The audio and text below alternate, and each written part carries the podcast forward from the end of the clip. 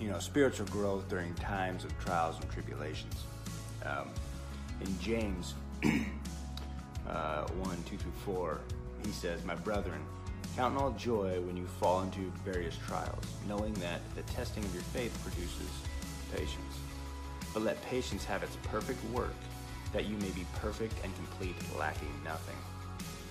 Paul says something very similar in Romans uh, 5 3 through 5. He says, And not only this, but we also exalt in our tribulations, knowing that tribulations brings out perseverance, and perseverance proven character, and proven character hope, and hope does not disappoint, because the love of God has been poured out within our hearts through the Holy Spirit who was given to us. Now, both these men, James and Paul, know that there's there's a lot of growth during these times of trials and tribulations, and that's why they're joyful, and that's why they're exalting in that time, because they understand the negative.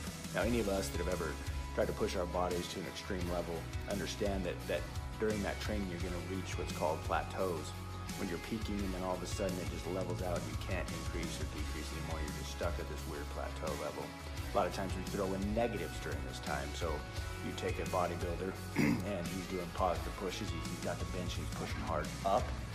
Um, what we do is you reverse that positive and you make it a negative, and so instead now you bring the bar down very slow.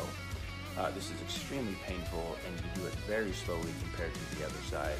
Um, what this does is it shocks the muscles and begins to tear and gives you a new type of growth, which then kickstarts the whole body, the whole system into launching off that plateau and going to another peak. So what I'm saying right now is that if if you're finding yourself in a in a time of trial, tribulation, or maybe you're just plateauing, maybe God's got you there for a reason.